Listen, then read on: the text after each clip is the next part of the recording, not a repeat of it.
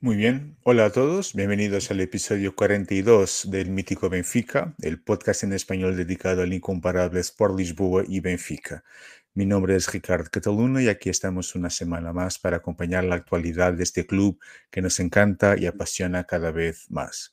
Muy bien, hoy tenemos un episodio especial porque no estoy solo, estoy acompañado. Eh, muy, muy, muy, muy pronto eh, em, eh, presentaré a nuestros invitados antes de empezar, solo quiero referir que está disponible una charla con uh, Tony Gutiérrez, que está aquí hoy con nosotros también. Fue el primer episodio de una, de una nueva serie de uh, del mundo hispanohablante. Creo que ha resultado un episodio uh, espectacular y por lo tanto está disponible ahí en YouTube y también en las plataformas de podcast. Y también referir que os puedo anunciar que mañana grabaré una nueva charla de esta serie de befiquistas del, del mundo hispanohablante con José María Nolé, que, es periodista y que es responsable por la página de fútbol portugués desde España, una página muy recomendable. Y mañana estaré grabando con él en un episodio que quedará disponible esta semana. Muy bien, entonces, hoy, ¿qué vamos a hablar? Vamos a hablar entonces del partido de ayer, de ese uh, Benfica-Estoril, que terminó con victoria, con victoria nuestra. Hablaremos también un poco del Inter-Benfica más enfocada en la parte de ese recorrido europeo del Benfica, que me parece que ha sido espectacular, pero ya hablaremos muy pronto sobre eso. Hablaremos también del equipo femenino, las inspiradoras que han, que han, que, han, vuelto a la competición y han tenido una victoria espectacular frente al Oriense. Y por último, claro, hablaremos de las modalidades, de los otros deportes de este club. Bueno, con nosotros está entonces nuestro compañero João Pedro Souza, que ya no aparecía aquí hace un rato, pero ahora está de regreso. Hola, João, yo no sé si me escuchas. Bueno, muy bien. ¿Y tú a mí? Ya, perfectamente, perfectamente. Bienvenido, João. Vale. Es un compañero desde, desde los primeros tiempos de este proyecto. Uh, y, y, bueno, y, fue, y es realmente eh, eh, cuando hacíamos esto en Twitter, en una cosa que se llamaba los espacios en Twitter, es un placer tenerte aquí de, de, de vuelta, João. Bueno, y me encanta volver y hace, hace algunos meses, pues que creo que dos, tres meses que, que no, no podía estar por tema laboral y tal, pero ahora me tocó volver y hablar del partido del Estoril que, que hemos ganado, pero no ha sido nuestro mejor partido de lejos y, y bueno. Muy bien, pero ya, ya, ya hablaremos entonces de ese partido y con nosotros también está Tony Gutiérrez, el español más, el más conocido de Valencia y de España y del mundo está aquí con nosotros. Hola, Tony, ¿qué tal? Hola, buenas noches, Ricardo. Muy bien, bienvenido de, de, nuevo. Vamos entonces a hablar de, de este partido que, que, terminó, que fue ayer, entonces, victoria por 1-0. Fue quizá el partido en que Smith hizo los cambios más radicales, digamos. Tenemos aquí la ayuda de las estadísticas de Go Point, Um, y por lo tanto, Benfica jugó con Blanco Dimes en portería, con Naurses por la banda derecha como lateral. Fue la gran sorpresa de este, de este partido, una de las grandes sorpresas. Ya había jugado un poco en Milán, pero eh, jugando de, de, inicio. Creo que significa que Gilbert probablemente o no está en condiciones o no cuenta para Smith. Los, los centrales no hay sorpresa, o también de Antonio Silva, por la banda izquierda uh, Grimaldo. En el centro, otra sorpresa, uh, Chiquinho y João Neves. João Neves que había dado ya buenas indicaciones, uh, juega su primer partido como titular. Por la banda derecha, João Mario y por la izquierda, Neres. Y ahí más adelante, Rafa y Gonzalo Ramos.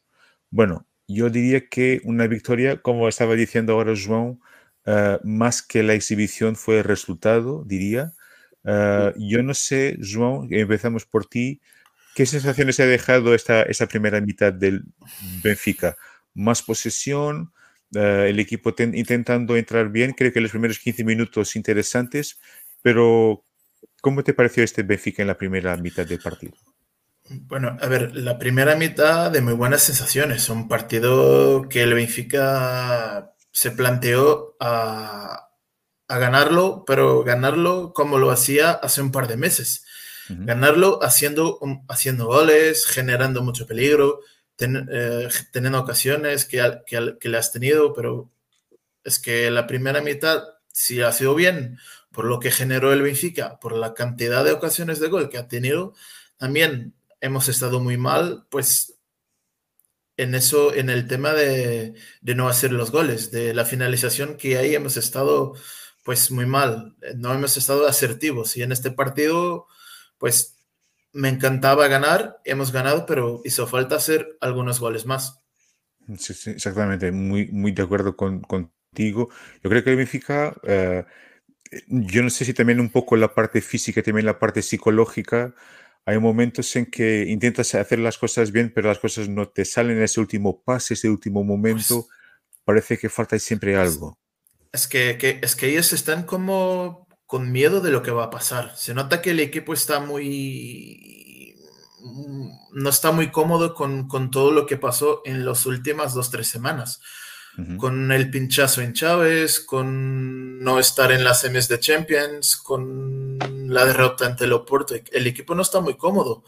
Y hoy, pues, eh, es que me encantaría haber ganado como ya lo hicimos en muchos partidos, pero hoy lo importante, ayer lo importante ha sido ganar. Sí, absolutamente, absolutamente. Ah, yo voy aquí solamente a mostrar aquí una estadística y voy a pasar la palabra a, a, Tony. Ah, en la primera mitad eh, tenemos aquí las estadísticas de, de Goal Point. Aparece aquí los expected goals 2.2 del Benfica, 0.1 del Estoril. El Estoril casi no ha atacado. 11 remates de Benfica contra 2. Por lo tanto, esos son los datos de la primera mitad. Eh, acciones en el área contraria, 26 del Benfica contra 5 del Estoril, 9 corners, 9 contra 0 del Estoril, eficacia de pase 89 contra 74 del, del Estoril, eh, más faltas cometidas también y también más posesión, 65 contra 35 del Estoril. Tony, sensaciones de esa primera mitad, ¿qué te pareció el Benfica? Sí, eh, a mí como dice Joao, el Benfica la primera parte me dio síntomas del Benfica de meses atrás. Eh, a mí me gustó mucho la primera parte. Sí que es verdad que se les nota mentalmente nerviosos, eh, que tuvimos muchas ocasiones y que, que, no materializamos ninguna, salvo la, de, la del capitán. Pero bueno, lo importante de este partido era ganar, era cambiar la dinámica y pudimos conseguirlo. Pero bueno, a mí en cuanto al juego, a mí sí que me gustó la primera parte pisamos mucha área, eh, tuvimos muchos corners, eh, muchísimos remates, pero mentalmente pues tenemos aún ese miedo de lo que venimos atrás y eso se nota en no materializar las, las ocasiones. Pero vamos, a mí el juego sí que me gustó. Sí, sí. Y hemos tenido un montón de ocasiones. Yo me acuerdo, por ejemplo, por lo menos una, hay una, un cabezazo de Zvonevs, quien diría un jugador con un metro 74, que casi marcaba con, con, la cabeza. Uh, hay dos o tres momentos de Rafa que no marca por casualidad, uno de Gonzalo Ramos por lo menos. Hemos fallado un penalti, ¿no? Sí. También. Sí. Y, y, realmente el Benfica con muchas dificultades en, para marcar. Uh, yo no sé cómo, cómo habéis visto el, el, el, eh, ese momento del, del, gol. Es una jugada mm. extraordinaria de, de, de, Neres. No sé, uh, João, ¿qué te pareció ese, ese, ¿Crees que Neres ha ya justificado aquí ser el titular de, de, en el equipo? Pues yo que creo es que después de la marcha de Enzo, David Neres es el mejor jugador del Benfica. Después de que se fue Enzo Fernández en enero, David Neres se quedó con el puesto de mejor jugador del Benfica. Aunque no esté jugando de titular, pues quizás porque le gusta más a Roger Smith tenerlo como un, arma secreta para ponerlo en quizás en segunda mitad con, con, el partido, con partidos muy igualados, tener a Neres de arma secreta, pero a mí Neres no sorprende. Lo que hizo Neres hoy ya lo, ya lo había hecho en el Ajax, en Brasil, en São Paulo. Pues Neres es un jugadorazo y, y la jugada de él, el gol de Otamendi, que es, es, es que 80% suyo. Sí, absolutamente, absolutamente. Y, y, otro dato interesante, y te preguntaba, Tony, que has, has sido lateral derecho, por tanto, te, te, te pregunto, era un poco in, inevitable, ¿cómo has visto a Ausnes? Ausnes es un jugador que juega en cualquier posición, es muy sí. disciplinado tácticamente, pero se nota que no es un lateral uh, sí. al 100%, ¿no? Pero ¿cómo, cómo te pareció Ausnes? Pues a ver, Ausnes es un jugador muy polivalente y muy inteligente, que se puede adaptar a cualquier, a cualquier posición. Eh, como lateral derecho, pues a mí me sirve para partidos así, para un partido en casa contra el Estoril, eh, en el que en principio vas a tener casi toda la posesión y vas a estar atacando constantemente. Pero es un jugador eh, que es lento, entonces en un partido más equilibrado contra algún extremo rápido puede sufrir mucho. Entonces yo, yo como lateral solo lo veo para un partido así en el que vas a estar constantemente atacando y vas a tener poco, poco defensivamente. Si no, yo creo que sufriría mucho. Un extremo rápido lo haría sufrir muchísimo. Claro. Y, y además se ha notado, por ejemplo, en el partido con, el Inter, que eh, ahí ha sufrido mucho, ¿no? Y en una circunstancia muy complicada. Claro, claro. Es que por muy polivalente y muy inteligente que sea, al final no es su posición. Entonces, eh, los repliegues, eh, se nota mucho las basculaciones al final, por inteligente que sea, se va a notar. Y en cuanto te ponen un, extremo más rápido que tú, eh, a mí me ha pasado que a veces he jugado contra alguno en banda que ha sido más rápido que yo y es que sufre muchísimo. Y a Osnes le pasaría en casi todos los partidos porque los extremos van a ser más rápidos que él. Claro, claro, evidentemente. Bueno, mm. yo creo que hemos hecho aquí un resumen interesante de la primera mitad, pero vamos a ver ahora las estadísticas del final del partido. Mucha mm. gente se ha quejado y cree con alguna razón que el Benfica no ha sido tan intenso en la segunda mitad como fue en la primera. pero aquí tenemos las estadísticas del final del partido, por lo tanto, eh, fijaos en ese dato ahí arriba de los expected goals, 3.0 del Benfica, 0.2 del Estoril. El Estoril desde el punto de vista ofensivo prácticamente no ha existido, eh, pero yo no sé qué sensaciones te ha, te ha dejado uh, Tony, después pasó a, a João Pedro. Esta segunda mitad, ¿has notado un Benfica que controló, uh, prefirió controlar el partido, pero no ha sido tan intenso? ¿Crees que ese nerviosismo se pasa mucho de la grada para el campo, del campo para la, la grada?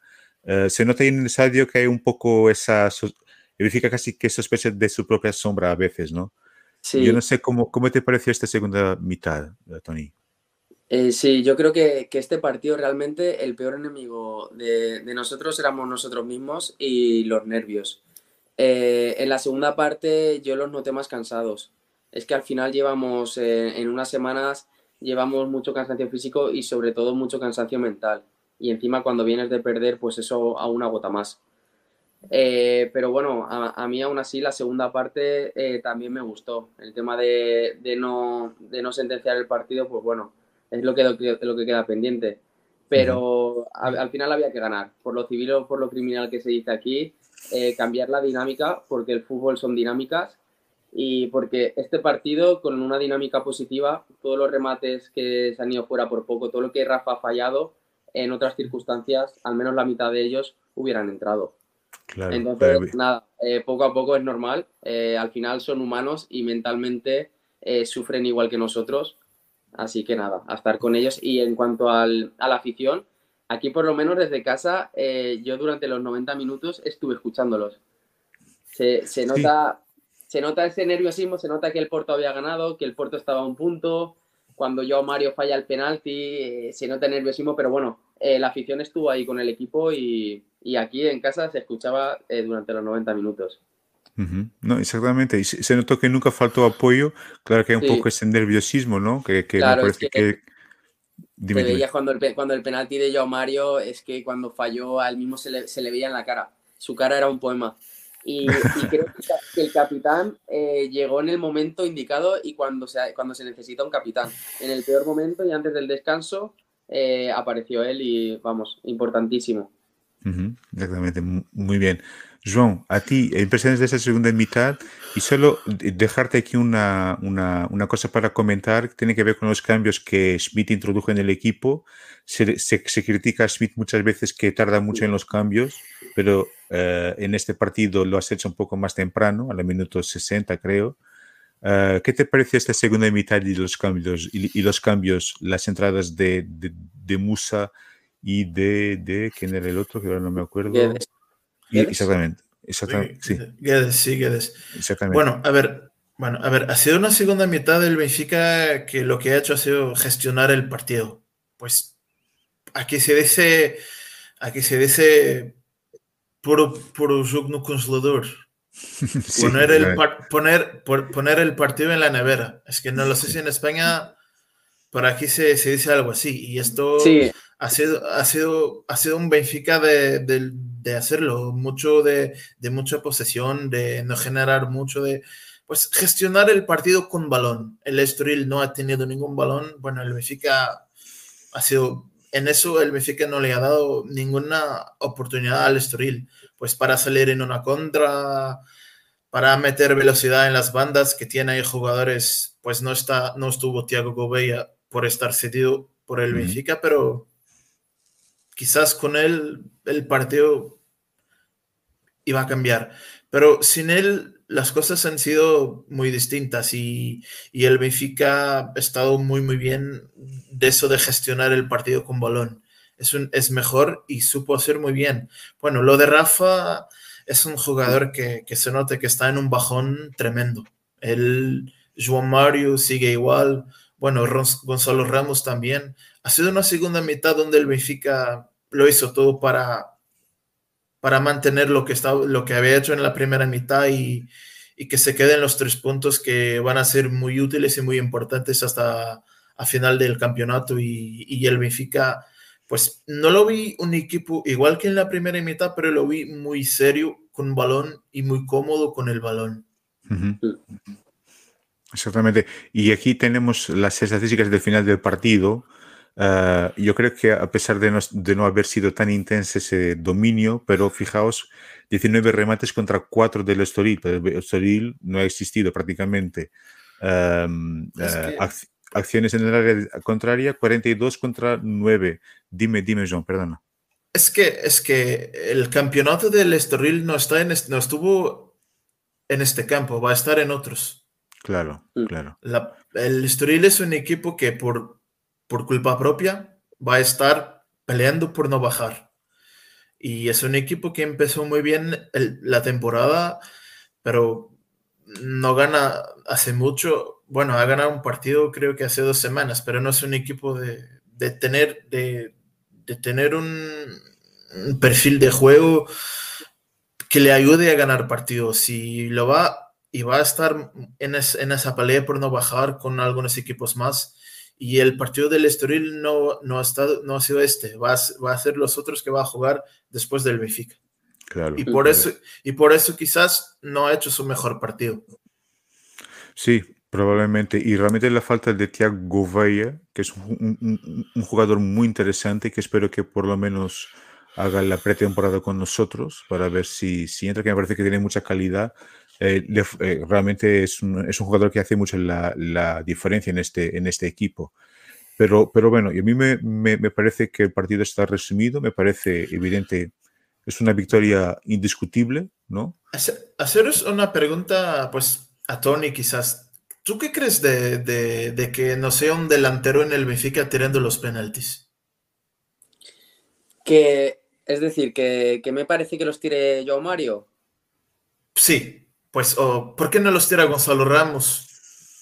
Eh, es que lo del tema, te hablo como lo que yo he vivido, ¿eh? en lo que yo he jugado. Eh, el tema de los penaltis es algo muy personal y de tener mucha confianza. Entonces entiendo que, y además sí que se, se, practica mucho también en los entrenamientos. Entiendo que si los tira yo a Mario es porque el, es que más capacitado se ve mentalmente y será de cuando entrenan de, lo mejorcito que habrá. Es que no, lo de los penaltis es algo muy personal y que depende del momento y, y de, la, y de la confianza del jugador. Pues. Es que ya, es el segundo, y es el, segundo penalti o tercero que, que, falla, ¿no? Sí, sí, es ese, sí. Y muy seguido, ¿no? El, el, anterior que falló también. Y creo que el anterior que marcó lo marcó de milagro, que no me acuerdo, que fue por muy poco. Eh, se le ve también tocado a Joao Mario en cuanto a los penaltis, ¿eh? Sí, no me da, fue con el Brujas, creo.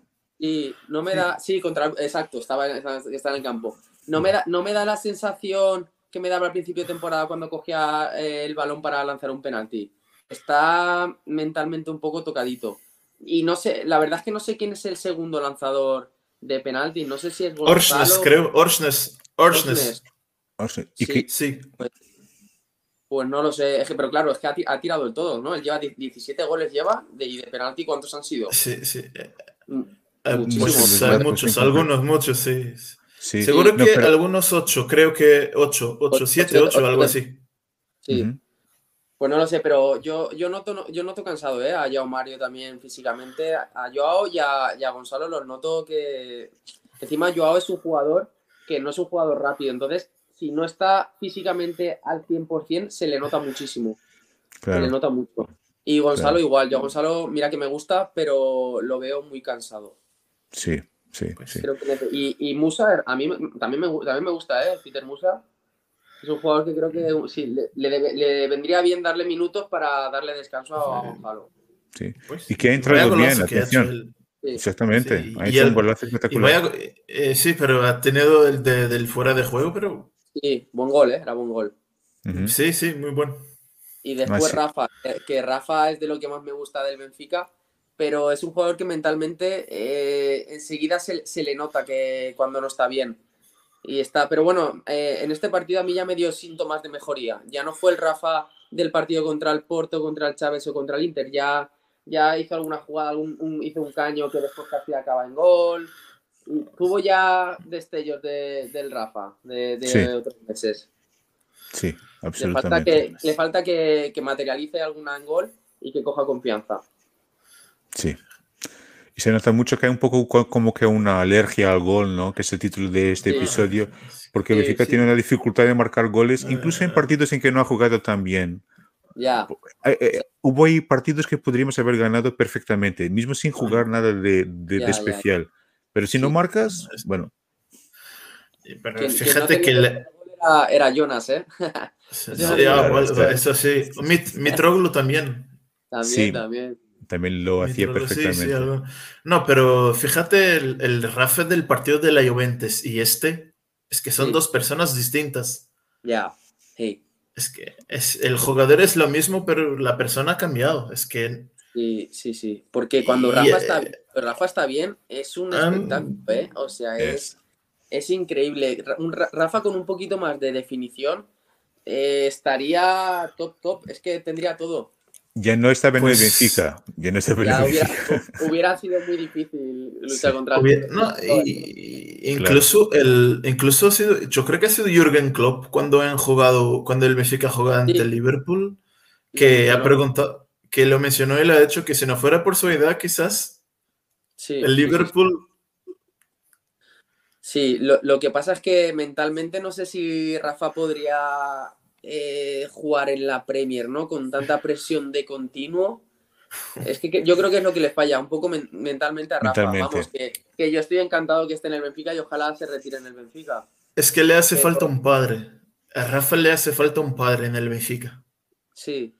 sí, es sí. el hijo ese que Le hace falta mucho cariño a Rafa para que. para que sí esté bien. y es el hijo ese que le hace falta tener al padre a su padre respaldándole ayudándole Sí, Rafa sí, es un jugador muy muy así sí, sí, sí.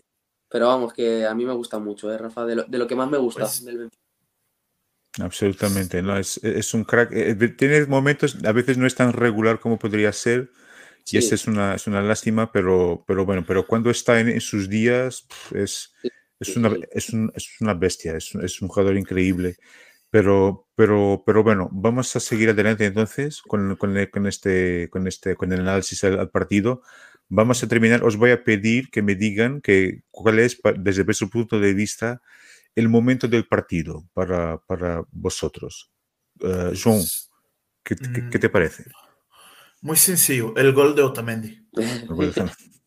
No tiene mucho que, que saber el gol de, de Otamendi. Por todo lo que significa, por lo importante que es, por haber sido Otamendi que lo ha mar- marcado.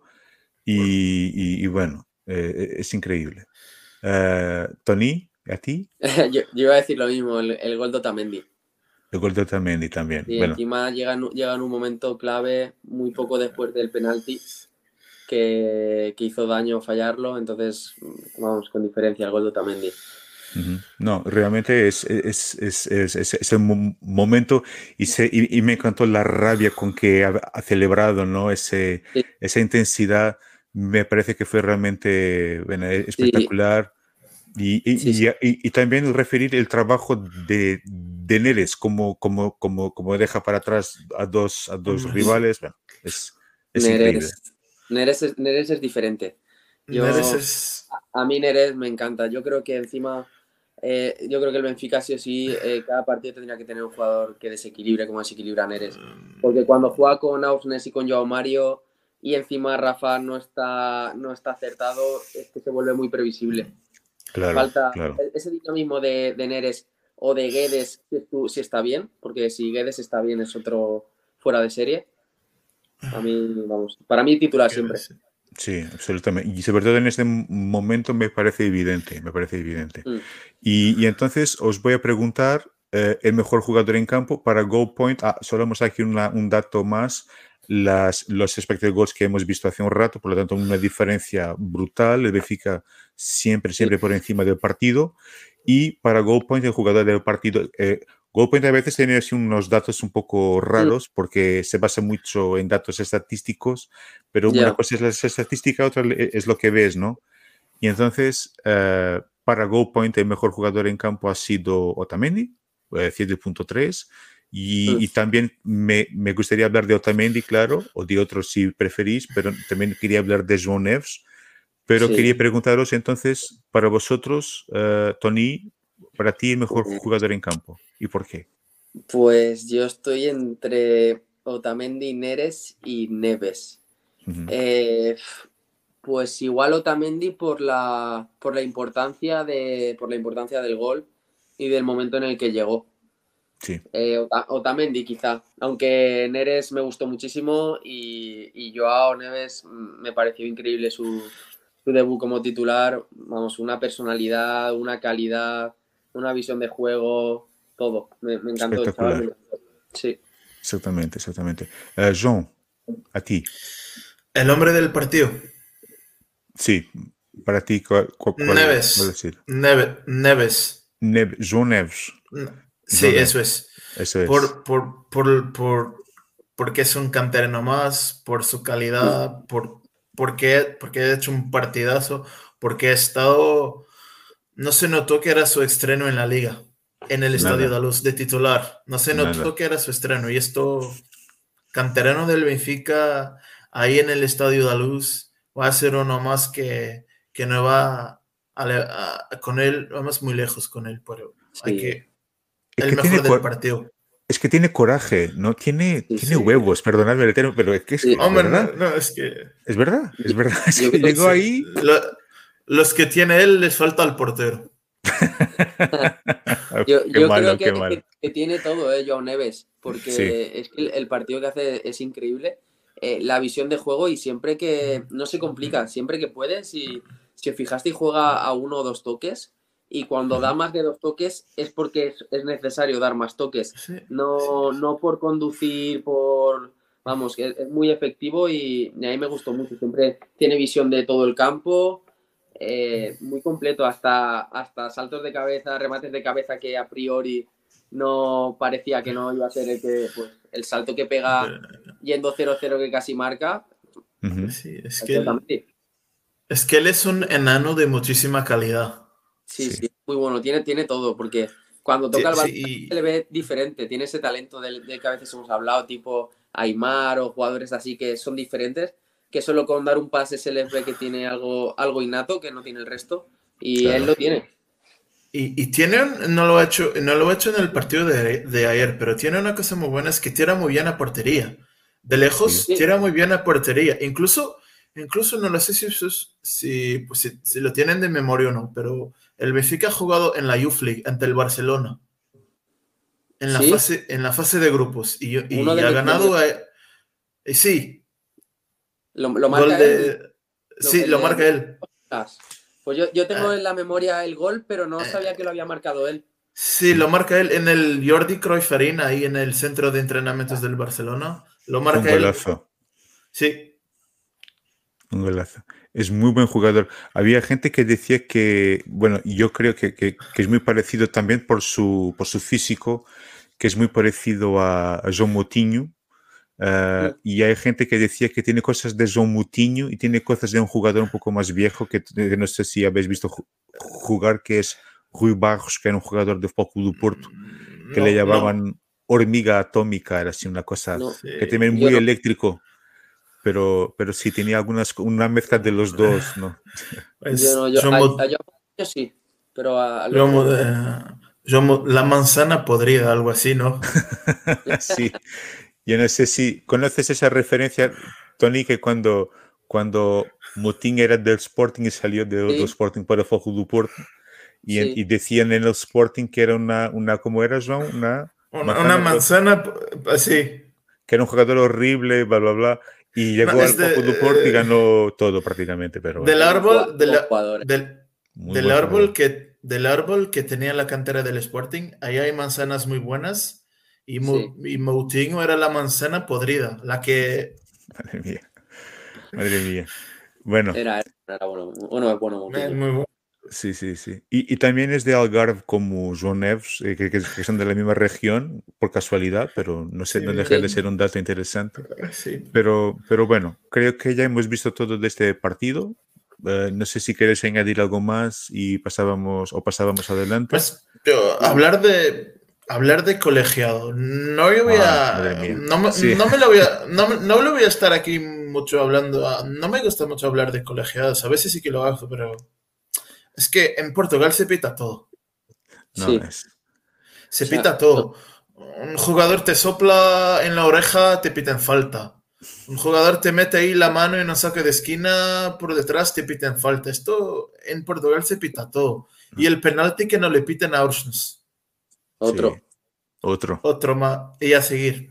Pero si os fijasteis cuando el, del, el de Ausnes o el otro, ahí el equipo sí que fue, se echaron todos encima del árbitro y protestaron más, no como en los anteriores, que no, no Sí, pero- protestaron nada.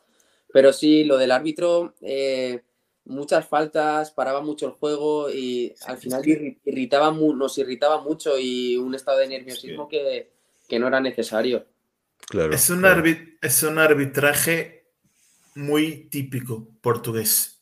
Pues Sí. e- eso, hace- eso hace daño. Cuando me preguntaste, Ricardo, el tema de qué le hace falta a la liga portuguesa para que sea más visible, igual una de las cosas es esa.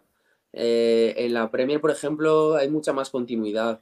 Es que Claro. Pero cuando juegan contra el Benfica, es que juegan a, a trozos. Es que, ¿sabes? Sí, no, no hay, no hay es que- continuidad de juego. Sí, Incluso creo que eh, Ricardo Horta o André Horta lo, di- lo Sí. dijo en, una, en un partido que perdió, que perdió el Braga en Europa. Eh, di- dijo eso, que es que no, que es normal, que luego cuando van a Europa el ritmo se nota porque no hay continuidad Claro. en la liga portuguesa. Claro. Es que tampoco, pues es que tampoco la Premier, sí que se habla mucho de la Premier, pero los colegiados de la Premier tampoco son los mejores. Es que Ya. Michael Oliver ha sido el colegiado del, del Benfica Inter y no nos pita. Ya hablamos de él, ya vamos a hablar de él, John. Tranquilo, tranquilo. Ah, Ya vale. hablaremos de ese tío, ya hablaremos de ese tío. No, solo de- exactamente muy de acuerdo con vosotros. Bueno, Rui Costa, hay que decirlo, el árbitro, atención, es malo, es un árbitro malo. Y Sí. estamos en una circunstancia en Portugal en que se pita, como decía João, por, por, por todo y por nada. Y vemos a Sí. nuestros rivales, sobre todo do Porto, hay que reconocerlo, que con, con penaltis que son una Claro. barbaridad de, Sí, sí. que, que- que no se entienden. Am, y también Smith hay que reconocerlo, que en la rueda de prensa después del partido dijo exactamente lo que estaba diciendo Tony, es decir, no puede ser intenso con tantas interrupciones en el partido, con- cuando, Ah. cuando se pita todo, es imposible. Por lo tanto, Sí, No, no, te enfrías, como jugador te Claro. enfrías, ¿eh? no, no puede ser, no puede ser. Evidentemente, evidentemente. Pero, pero bueno, caballeros, ya tenemos casi 35 minutos de, de programa. Ah. Os sugiero, podemos seguir adelante. Bueno, sí, seguir. Sí, vamos, vamos a repetir, pero ahora no con, tanta, con tanto detalle, pero eh, hablar muy rapidito del Inter Benfica y hablar también sobre todo eh, creo que sería interesante eh, hacer un, comentario a este recorrido europeo del Benfica esta temporada. Por tanto, más que, más que comentar el partido, ah, podemos hablarlo muy rapidito. Hemos jugado con Blacodimos, Grimaldo también y Antonio Silva, Gilberto por la derecha, un jugador menos, pero bueno. Zomari, Florentino, Chiquinho, Ausnes por la izquierda, eh, Gonzalo Ramos y Rafa ahí adelante. bueno, yo diría que una victoria, un empate que ha sido mejor quizá el resultado que la exhibición, ha sido espectacular. Nos faltó ahí algo eh, muy, muy, muy rápido, João. Impresiones de este partido, de este empate en Milán con, con el Pues ah, el Benfica con Neres ha sido mejor que el Inter. El Benfica sin Neres ha estado muy igualado con el Inter. El Benfica con un portero, con Neres de titular y con Ba de titular, estaba en semis de Champions. Sí, se nota mucho la falta de, Porque el equipo se queda muy sin equilibrios, ¿no? Ataca siempre por la izquierda porque es más fácil, porque Grimaldo sube perfectamente y después por la derecha el, balón, llega a Gilbert y... Es que te has dado cuenta de... Es que te has dado cuenta de la cantidad de veces que sube por banda derecha Gilberto, pero después no sabe lo que hacer con el balón. Sí. Y si pierde mucho, es que se pierde mucho el Benfica con eso. Es que intenta subir por banda, después no sabe si, hay que regatear, que tirarle un caño, si hacer un pase, no, no sabe qué hacer con el balón.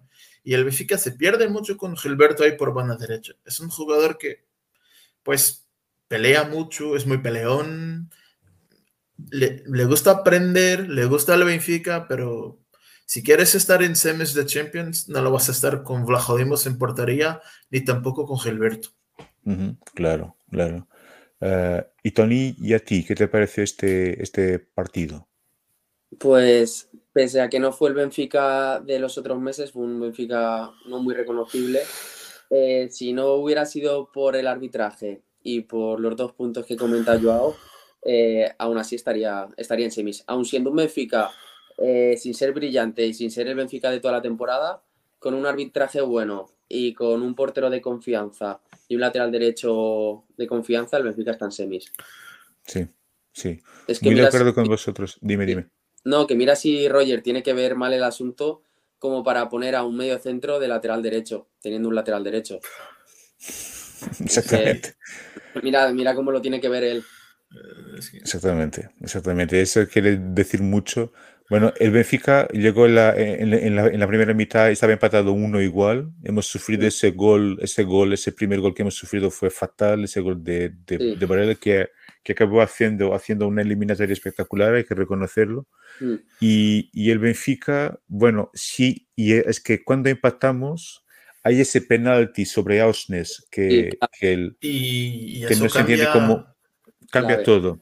Sí. Pero hombre, ¿os, permiten que hable de... Es que Carlos, de, Carlos del Cerro Grande, pues estuvo pitando el... Y está ahí Tony, me puede decir. Es que él estuvo pitando el, el Valencia-Sevilla. Sí, sí, sí. Y, y él, pues, es que... Y sabes, Ricardo, él hizo un arbitraje al estilo del Porto de los 90. ¿Te acuerdas de eso? sí, que a ese estilo. Pesadilla, una pesadilla. Sí, y una pesadilla. ¿Y sabe lo que hacen? A un tío como es en Portugal, se, queda, se queda sin pitar partidos un par de semanas. En España le ponen pitando un partido de Champions. Mm, sí, sí, toda la razón. mis amigos me decían cuando les pasé que iba a ser del Cerro Grande, el árbitro me decía, ya, ya te puedes preparar ya. Es que venía de, liarla aquí contra el Sevilla y como premio te, te dan unos cuartos de Champions.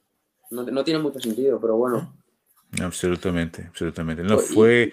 Y se notaban pequeñas faltas, incluso siempre decidía a favor del, del Inter. ¿no? Es, que esas, perfectamente. esas pequeñas faltas, eso es muy importante porque no parece algo así flagrante, pero que irrita mucho, que te quita continuidad y que es que desquicia, al que está ahí dentro en el campo lo desquicia. Claro, claro, evidentemente. Pero, pero bueno, y después en la segunda mitad el Benfica, creo que el, Inter hay un momento en que, bueno, el Inter está muy por encima del partido, sobre todo en la primera mitad de la segunda mitad. Bueno, entra, entra Neres, el equipo, se nota que el equipo mejora bastante, pero en el contragolpe el Inter eh, ha creado muchos problemas al Benfica, sobre todo por la banda de Orsnes, que no, que no tenía, que no estaba acostumbrado a jugar en esa posición. Y, y, es lo que decía Tony hace un rato, es decir, en, con, con, con, equipos más difíciles eh, es muy complicado. Pero después eh, acabamos terminando este, si, si, vemos aquí las estadísticas, todo muy igualado. 11 remates contra 12 del Benfica, uh, corners 4 del, del, Inter contra 6 del Benfica, uh, posesión 40-60 favorable al Benfica. Por lo tanto, por lo menos por los números, no hemos estado mal, no hemos estado no. muy mal. Hubo momentos del partido en que se notó que el, el, Inter tiene más experiencia, no tiene mejor equipo, pero tiene mejores jugadores y más, y más banquillo, en el sentido que tiene más calidad en el banquillo, pero uh, este resultado, bueno, un poco eh, eh, la única derrota que hemos terminado la Champions solamente con una derrota. no deja de ser sí, sí, sí, un dato curioso. No sé cómo, cómo habéis visto esta, este recorrido europeo del Benfica. El Benfica que está jugando en Europa casi desde agosto, creo. Pues, Por lo tanto, no sé, uh, Joan, ¿qué te, ¿qué te pareció este recorrido? ¿Tú pensabas el que íbamos a hacer una, una, campaña como esta en el principio de temporada? No, es que no, lo, no, lo, no tenía ni idea que íbamos a estar jugando en cuartos y con posibilidades de meternos en semis. Yo creo que el Benfica pues, es el mejor recogido europeo del siglo XXI. Pues si te olvidas de las finales de Europa League donde hemos estado, pues de Champions ha sido el mejor. Sí, claramente, claramente. Y, y, hemos estado, terminamos en primeros de grupo de la, de, la, de la, fase de grupos de la Champions, un grupo con Juventus y con el PSG, y hemos cogido quizá el mejor PSG de la temporada. Uh, Tony, ¿cómo has visto este recorrido europeo este año? ¿Esperabas un recorrido así? ¿Verdad que la temporada pasada también terminamos en cuartos, pero sí. no fue tan impactante, diría?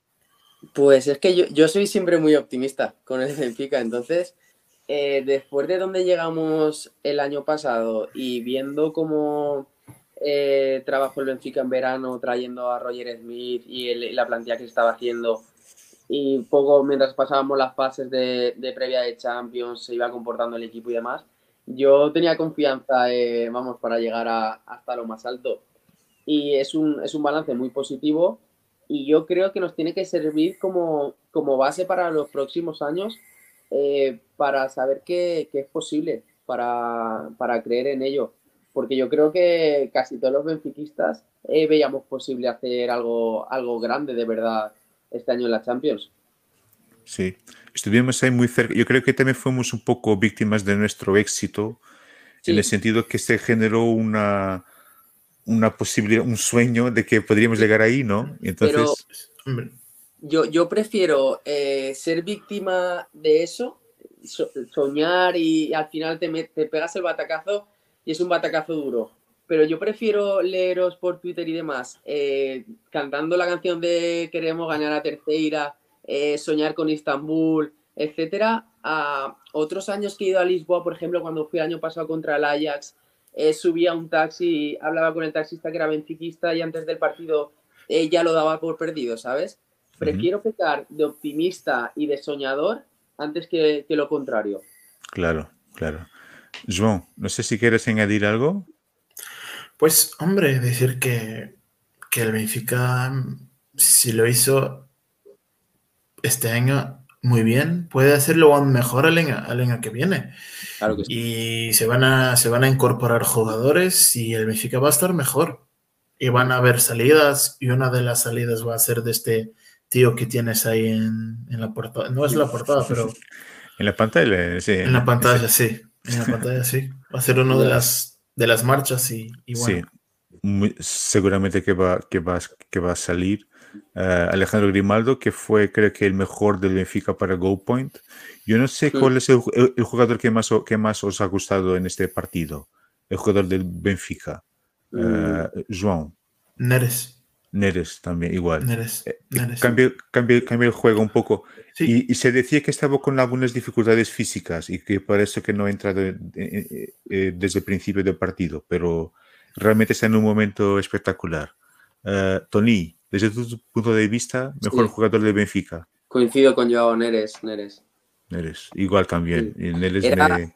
Sí, era como el único que, se lo creía, ¿no? Que yo noté al Benfica como que no se, no se veían capaces mentalmente, no, no sé qué les pasaba mentalmente y físicamente que no, que no se lo creían que era, que era posible. Y Neres eh, lo vi al contrario, lo vi con unas ganas y con un hambre que, vamos. Sí, sí, que se notaba, y se notaba que estaba frustrado, ¿no? Que sentía esa frustración. Y, enfadado. Y eso es importante. Sí, sí, por no ser titular, se le notaba con ganas de demostrar y con ganas de hacer, sí. Muy bien. Em, otro dato interesante, yo creo que también uno de los puntos positivos de este partido, no sé si qué, qué os parece, es que cuando em, hubo estos cambios y, y en entrada de algunos jugadores, eh, yo, yo pensé, es, que no, no, tenemos un banquillo tan malo. Por ejemplo, Musa ha entrado muy bien, uh, ha entrado muy bien. Uh, ¿qué, ¿qué, os parece el banquillo del Benfica para lo que falta de, de, este, de esta temporada? João. Me parece muy bien, pero te vas a, tener, que, a, tener que jugar solo los partidos de liga y con, con lo que para lo que te queda jugar, pues el banquillo, el banquillo está muy bien. No hace falta buscar ninguna otra opción. Es que el banquillo está muy bien. Para jugar lo que queda de liga, pues está muy bien. Claro, claro muy, muy de acuerdo. Tony, ¿a ti qué te, qué te parece? Sí, eh, a mí me gusta el banquillo que tenemos, pero claro, Aquí la, cuestión es que si ese banquillo no le, no le das minutos, eh, si no ruedas, al final, porque, aunque tenga buen banquillo, eh, siempre juega lo mismo. Eh, yo, mira, a, la, altura que estamos, y Joan Neves es el primer partido ¿no? que, juega como titular. Musa no tiene minutos, no sé. Entonces, a mí me gusta el banquillo, pero yo lo rodaría más.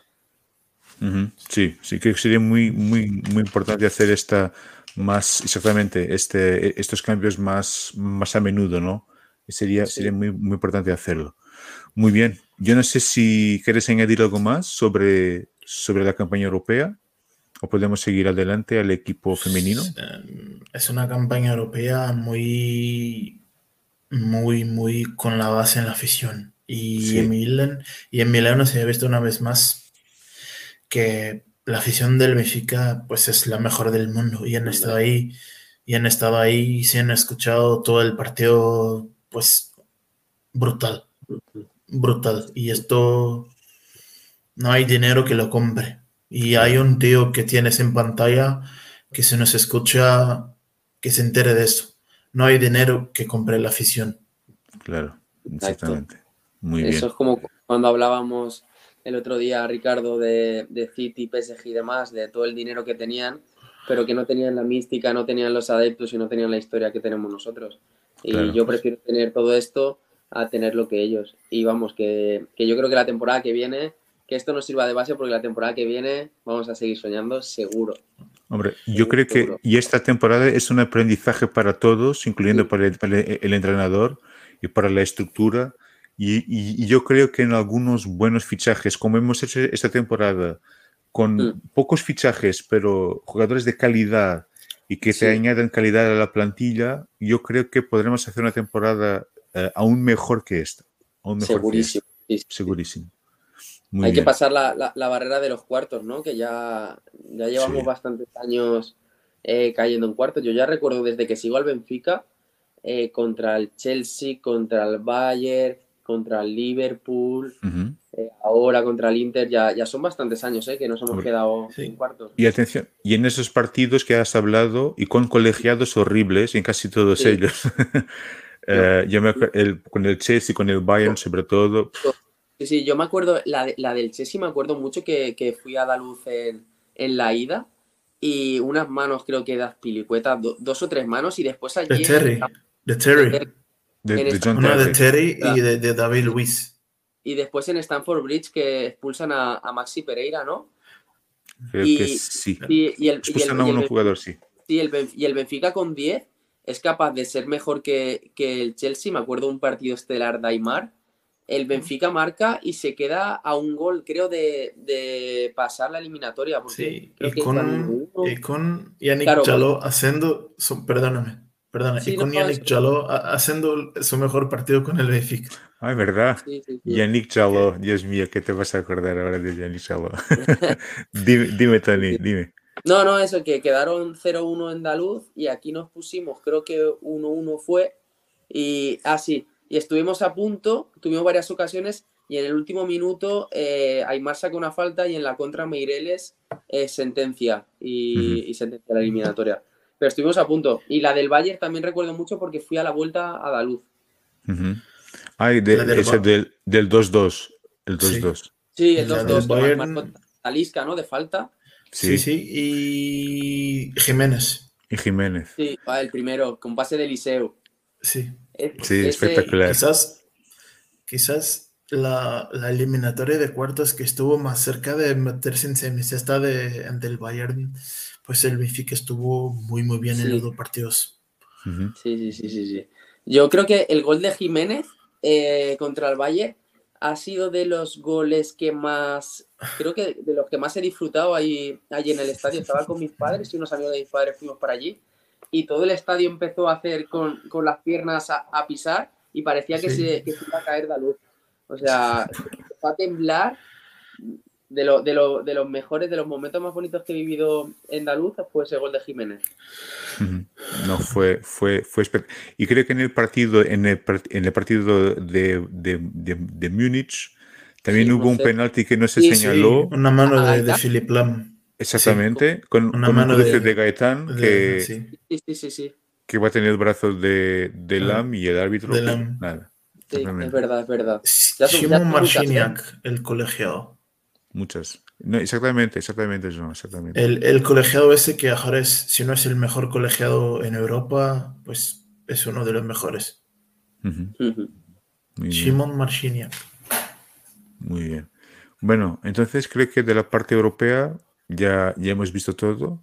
Vamos a pasar entonces al, al, fútbol femenino. Aquí vamos a necesitar de la, la ayuda de, de João Pedro Sousa, que yo no he conseguido ver al partido de las inspiradoras, que ganó ayer frente al Oriense por 6-0. Eh, tengo aquí, son goles de Chloe Lacasse, dos, uno de Jessica Silva, Ana Vitória, Carol Costa y Kika Nazaré. Uh, João, muy rapidito, ¿cómo has visto uh, este? Y Tony, después si quieres añadir algún comentario, pero João, ¿cómo has visto este partido de las inspiradoras ayer? No, ha sido un partido más donde el Benfica ha sido muy, muy mejor. Eh, los seis goles les ha metido seis, pero si no fuera por la portera de, Oriens, los hubiera metido 8-9. Hace un partido que el Benfica les, ha pasado por encima.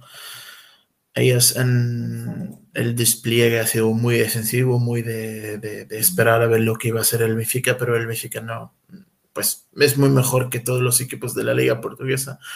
El Benfica en un día malo puede ganar a cualquier equipo, en un día muy en un día normal puede golear a cualquier equipo, en un día muy bueno pues puede hacer historia. Y la liga portuguesa ya le queda corto para el Benfica pues que tiene mejor plantilla, tiene mejor entrenadora, pues y hace un partido muy bueno del Benfica, pues el premio del hombre del partido, de mujer del partido a la portera de, de Loriens, pues que ha hecho un partidazo, pues y, bueno, les, le faltan al Benfica tres puntos para ganar la liga y, y bueno. Sí, eso es lo que, te iba, a preguntar. Eh, solo falta una, una victoria entonces para alcanzar ese tricampeonato entonces. Sí, sí, le falta una victoria y, el domingo 30 hay partido de Copa en Femalicán, pues que si gana el Benfica se va a meter en la final de Copa. Exactamente. Y ese y en el primer partido, eh, en el partido en casa. Empate a dos, empate, a dos. En dos o a tres, no me acuerdo. A dos, a dos creo. Han empatado, han empatado y ahora sí, y se gana el próximo partido en, en, la final de la Copa de Portugal, entonces. Ah, sí, se puede, para ganar, para hacer el triplet, eh, para hacer el, ganar todo. Hemos ganado la Copa de Liga, la Supercopa, pues la Liga ya está cerca y ganar la Copa también. Muy bien, muy bien. Eh, Tony, yo no sé si sueles acompañar al equipo femenino, ¿tienes idea de, de, lo que, de lo que ha hecho este equipo a lo largo de los últimos años? No sé si estás... En, la medida de lo posible, la verdad es que no, no, vi el partido, no he visto, no he visto partido más que algún highlight que, que salen, mm. pero vamos, que cuando al portero rival le dan eh, la mujer de, del partido y han quedado así cero, evidencia la, la superioridad del Benfica. Aquí en España eh, es conocida, eh, muy conocida Jessica, Jessica Silva, porque se, hizo Jugadora del Levante. Jugadora del Levante. Jugadora del Levante. Le he dicho antes a, a Ricardo que el año pasado eh, conseguí entradas para el Benfica Ajax gracias al hermano de ella, porque lo conoce un amigo mío y me consiguió él porque yo no podía comprarlas porque te pedían eh, carnet de, como que eras de, de Portugal y no me dejaban a mí comprarla. Y fue el, fue el chico al estadio y gracias a él pude, pudimos ir al partido. Sí, sí. Muy bien, muy bien. hace unos años un regate de, Jessica Silva, creo que con Portugal, ¿no? ¿Fue? Pues, quizás sí, sí, sí. Un, sí, un regate ahí en, línea de fondo y se hizo aquí súper, súper famoso. Sí, con Portugal. sí. con Portugal. Sí, hay, hay, también un dato interesante. Yo creo que fue en este partido que uh, Chloe Lacasse ha marcado su gol 100 con la camiseta de Benfica. Por lo tanto, es la, es la segunda mejor uh, marcadora de, de, la historia de, del club. Uh, yo hoy, hoy, hoy, por casualidad he encontrado estos datos de, de que estaban reunidos por Lionel Vicente, que no sé quién es, pero enhorabuena por el trabajo que ha hecho aquí. Y tiene aquí algunos datos que son los goles. Por lo tanto, ahí esa, esa primera columna son los goles en total de, de, de, estos jugadores que están ahí. La jugadora con más goles es Darlene, que es una jugadora mítica de, de, sí, de, Benfica, 137. Sí, Kika, es muy buena también, ¿no? Que me Kika, sale Kika, Kika o es el Félix. Sí, sí, me sale pues son, es, sí. vídeos de ella. Sí. Sí. Kika es fantástica y, y atención que uh, Chloe tiene 100 goles, uh, Darlene 137, pero fijaos, Kika tiene 56, pero uh, Jessica, uh, que, que, no tiene mucho tiempo del Benfica, ya tiene 28.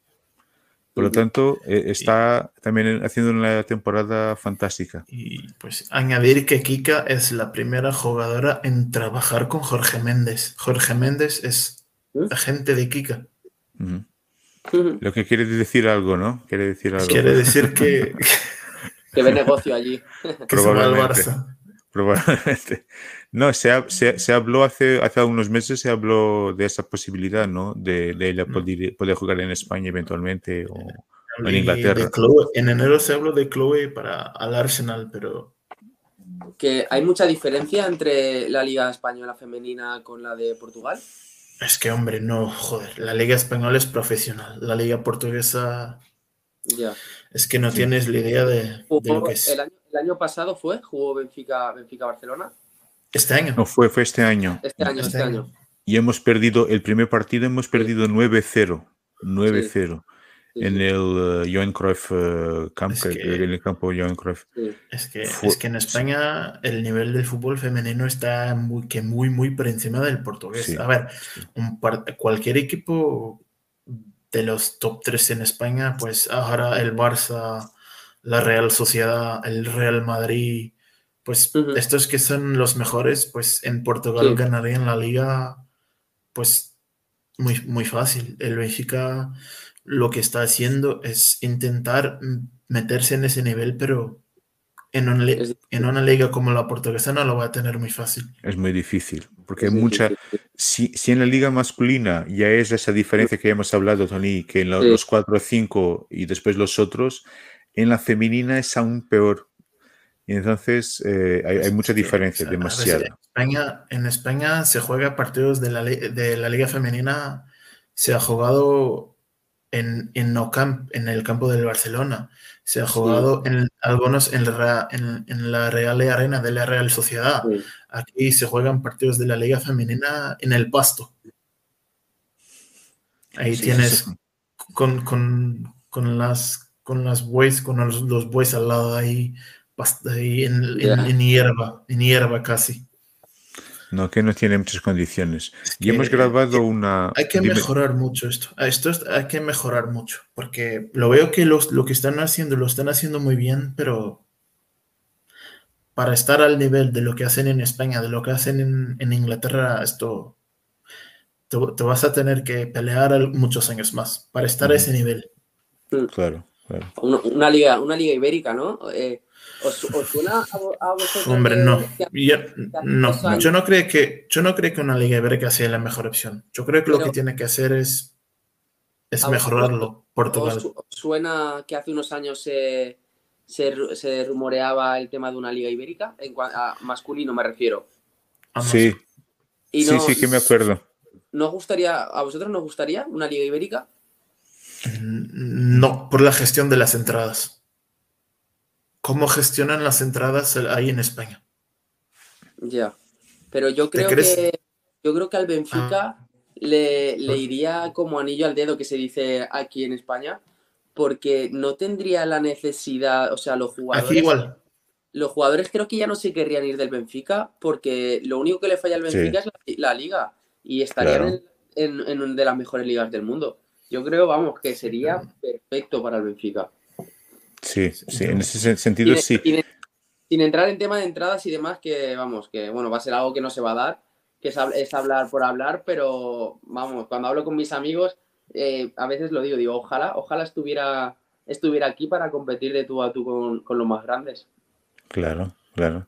y, también creo que es una imposibilidad un poco histórica por esa mm. rivalidad que hay, sobre todo de, Portugal en relación a España, que no, que no quieren mezclar eso. Para mí sería estupendo, que, que a mí me, daría igual, pero yo creo que sería imposible también un poco por eso. Sería un poco imposible mm. por eso. Pero para el Benfica sería fantástico, ¿no? Poder jugar en una liga como la española. Sí, y eso, pues ya se lo hace.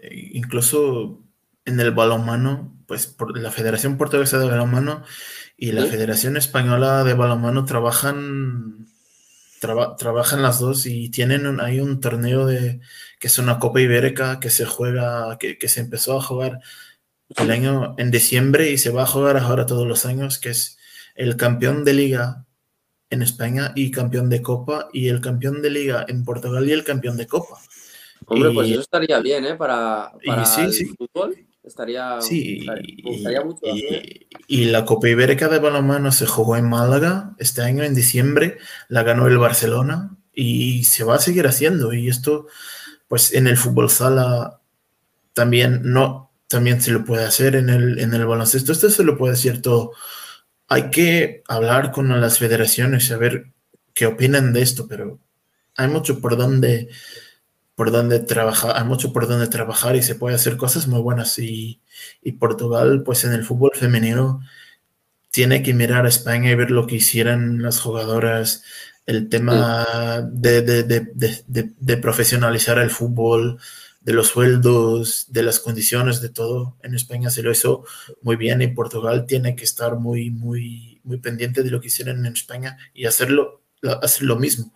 Pues no igual, no hacer una copia, pero hacerlo algo al mismo estilo. Sí, aprende con un buen ejemplo en este caso, ¿no? Exactamente. sí. Muy bien. Bueno, entonces ya estamos aquí con un programa un poco largo. Vamos ya solamente a pasar a la, al más allá del fútbol, los otros deportes. Eh, y vamos a ver aquí algunos de, los resultados de este fin de semana. Eh, yo no sé, João y Tony, si queréis, yo voy diciendo los resultados, si queréis añadir algún comentario, pero rapidito, podéis hacerlo, ¿vale?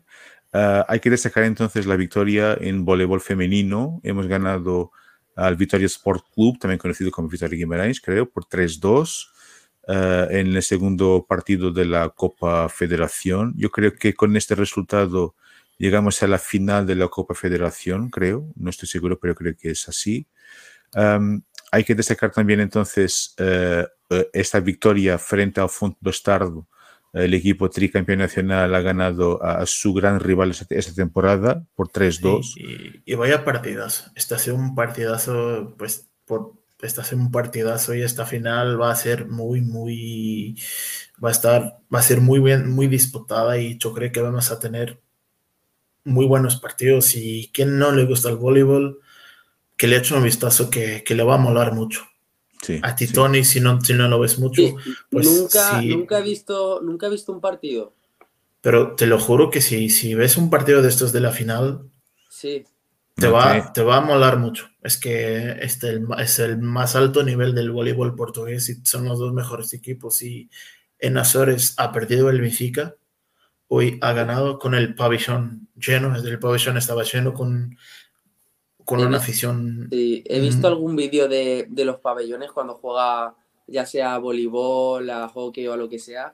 Y como es un espacio cerrado, eh, da gusto. Eh, es increíble cómo, cómo anima a la afición y, y, bueno, la final empatada y el próximo partido se juega el sábado. ¿A qué hora? Pues yo creo que. Bueno, no lo tengo claro, pero después el mítico Benfica lo va a poner en vale. Vamos a compartir, vamos a compartir. seguro, pues, seguro que lo haremos. Bueno, y el sábado también juega el, el, Benfica juega el sábado, ¿no? A las, a las nueve y media, creo. Juega el sábado, Sí, juega el equipo de fútbol juega a las ocho y media en Portugal, nueve y media en España. ¿El sábado o el domingo? No, no, el sábado, el sábado. Creo que es sábado. ¿Sábado? Sí, sí, con el hay, Vicente. Hay un chico aquí eh, que me ha hablado de, de, Valencia, que vive en Valencia, que es de Lisboa y está haciendo aquí un Erasmus. Y es benfiquista. Y me, habló, me, dijo que si lo veíamos juntos el partido y eso es el sábado. exactamente, y, entonces, será. Vale. Entonces, pues nada, Tarde, tarde Benfica. El sábado tarde, y, y, le puedes, y, seguro que puedes ver el voleibol que va a ser pues a las 3 o las 4. Sí, sí, sí. El sábado ocupado para el Benfica. El Benfica TV, exactamente. Muy bien. Pasemos adelante entonces. Voleibol, eh, eh, hubo momentos espectaculares. Realmente, para quien no tiene oportunidad, que, que puede seguir a esta, esta final. Uh, en el baloncesto también otra semifinal importante, victoria de Benfica 86 contra 53, el equipo femenino frente al Algeira. Uh, en el baloncesto también significa que así llegamos a la final de la Copa de la Liga, creo. Uh, de la Liga. De la Liga, exactamente. De la Liga, sí. Y por lo tanto, resultado muy importante. Aquí en la, en la imagen está Joana Sueiro, nuestra capitana, una jugadora increíble de baloncesto. Mujer muy hermosa. Sí, no, vamos a comentar ahora. Sí. Queremos mantener el canal por de momento. Sí. Y, bueno, uh, aquí también victoria en el baloncesto masculino frente a Lovarense, un histórico del baloncesto nacional. Y 66 15. Dime, dime, John. Añadirle el dato del pinchazo del Oporto. Mm. El ah, Oporto ¿ha perdido? sí, y el Benfica se queda primero. Ah, vale, vale. A ver si, ah, si da para renovar el título. Sí, y van a empezar los playoffs. Y quedar primero es muy bueno. Muy bien, muy bien. Porque tienes el factor casa. En los partidos. Si tienes que jugar, pues son los, los cuartos, las semis, son a mejor de no, los cuartos son a mejor de tres partidos, las semis y la final a mejor de cinco. Y si tienes que jugar el partido número cinco, lo juegas en tu casa. Y esto es muy, y eso es muy importante. Muy bien. Y, es, y, quedar primero te garantiza jugar el partido número cinco en tu casa. Muy bien. Entonces, victoria muy, muy, muy importante entonces frente a Lovarense. Uh, récord de resultados, 66 contra 115, victoria del Benfica. Um, otro, el, en balonmano femenino, el equipo campeón nacional ha empatado frente al Madeira SAD, 30 a 30, uh, en partido que se disputó en nuestro pabellón, en uno de nuestros pabellones.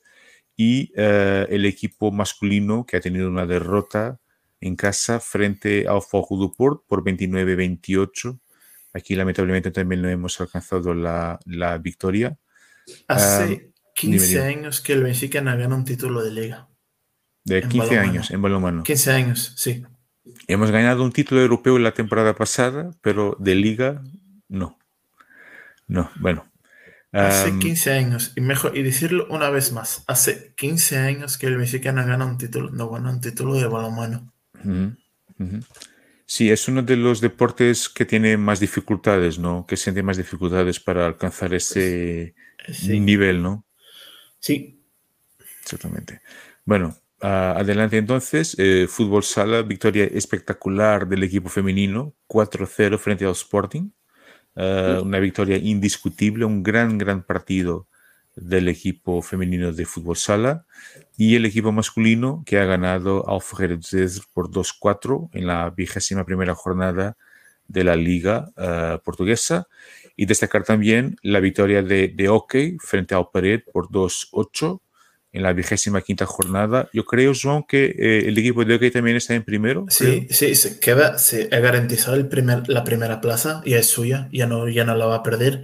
Y garante el, el partido, como, como en el baloncesto, jugar el partido 5 en su casa. y en hockey, esto sí que es, es clave. tener, la, tener la ventaja de jugar ese partido, el partido 5 en tu casa, es clave.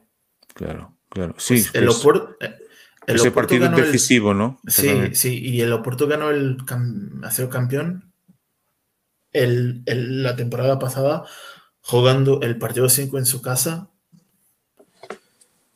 y, le, y les ha dado y les ha ido muy bien jugar en su casa porque ahí lo hacen de todo. Muy bien. No lo sé si, no lo sé si algún día, Tony, has visto un partido de hockey del Benfica. No he visto nunca, eh, ni, ni, del Benfica ni, ni, en general, no he visto nunca un partido de hockey. Nunca, Pero nunca. Es te que... lo voy a dar un, te sí, lo voy a dar un consejo. Ya hablas y pues, te lo voy a dar un consejo. Partidos de hockey en el pabellón de Lopuerto, ante el Benfica no lo veas. No. Es que va, va no es que es peligroso, es que va a pasar todo. Sí. El Benfica va a tener que jugar ante el Oporto y ante los colegiados y ante los aficionados, ante todo. Uh -huh. Sí, es un clima muy, es un clima muy hostil, ¿no? Muy, sí. Ya sabes lo que. Sí. Y, pero bueno, este año tenemos un, la, la, mejor plantilla del mundo y, y bueno. Sí, sí, sí. A, sí.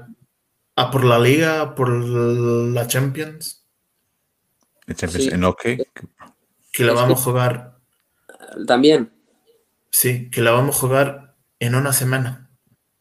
pues estar atentos. Lo que antes, antes lo estaba hablando con Ricardo, que aquí no hay tanta, tanta afición por las modalidades. Por ejemplo, el Valencia es que no tiene ninguna modalidad más que, más que el fútbol.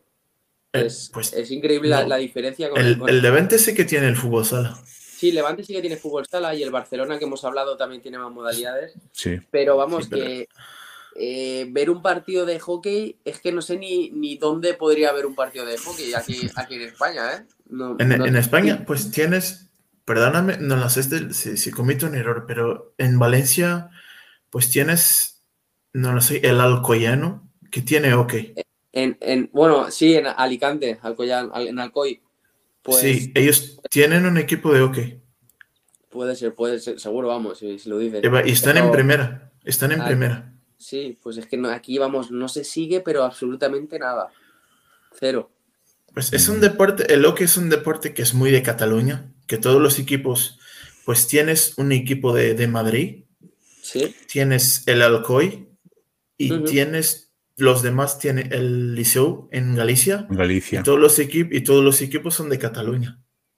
Pues vamos. Ya, ya sabes tú más que yo, yo, ni idea de. No, no, y, bueno, no, de hockey es un deporte que a nosotros, los portugueses, Sí. es un- deporte que, que nos ilusiona mucho. Sí, Sí. sí, pues No, y a- es un deporte espectacular. Sí. voy a intentar ampliar mi, mi abanico a más allá de, del fútbol. Vale. Pero no, no, a ver, es que tampoco es un, a ver, es que por, porque el hockey, pues el hockey no se juega en muchos países, te lo, lo juegas en Argentina, Sí, en España, Francia, Italia, así, de- en buen nivel, ok, para Sí, sí, sí. estar en buen nivel lo juegas en Argentina, España, Francia, Italia y Portugal. En muy pocos Portugal. países. En muy pocos Sí, países. y es un deporte que como está tampoco tampoco está para que lo vean mucho y ha sido un deporte olímpico incluso. sí, Sí. sí, sí. Yo creo En que el último fue, fueron los últimos juegos, fueron los, los de Barcelona que se, que se disputó el hockey, ¿verdad? Creo que Sí, sí. ha sido bueno, sí. Exactamente. Muy bien. Bueno, para terminar entonces, ya falta muy poco.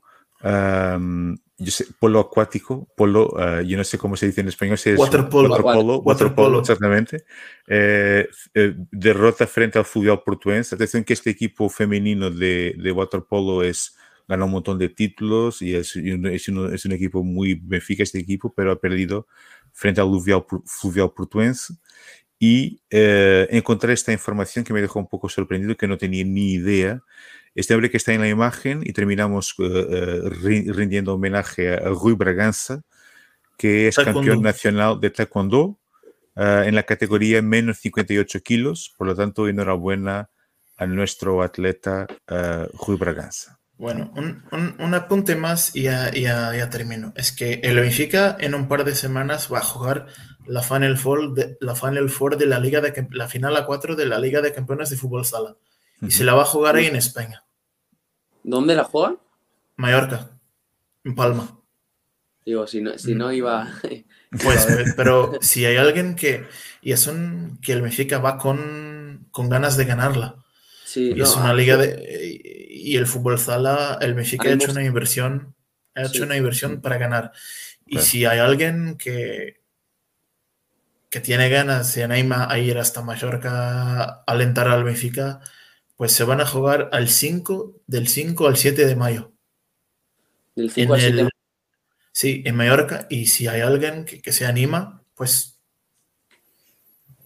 y, y también la final, la, la final 8 de la Liga de Campeones de, de Hockey se va a jugar también del 4 al 8 de mayo en Portugal, en Viena do Castelo.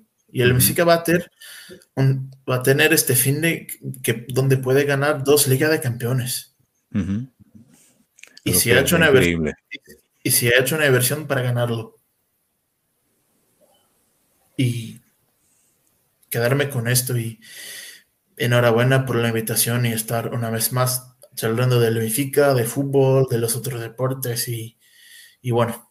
No, hombre, agradecerte a ti. Yo no sé si os doy 15 segunditos para dejar un mensaje a la comunidad del mítico Benfica y a todos los, los benfiquistas para la, despedida. Uh, no sé si quieres despedirte de nuestros, de la gente que nos, que nos ha acompañado. Pues deciros que ha sido un placer que, me encanta estar acá y a por el 38. A por el 38, que vamos a por él. Uh, muchísimas gracias. Tony. Eh, nada, que muchísimas gracias a ti y a Joao por, por, este gran rato. Que muchas gracias a todos los benfiquistas y que los echo de menos. Que nada, estoy ahí con todos vosotros animando al Benfica y a por el 38 por el 38. Muchísimas gracias, Tony, y muchísimas gracias a todos los que nos han acompañado esta noche para un episodio más, el 42 del Mítico Benfica. No os olvidéis de acompañarnos en todas las plataformas donde estamos. Estamos en YouTube, en Facebook, Twitter e Instagram. También tenemos a un boletín que podéis suscribir. Y, bueno, nada, un, placer estar aquí con vosotros. Os deseo una buena semana, un fuerte abrazo y viva Benfica. Gracias.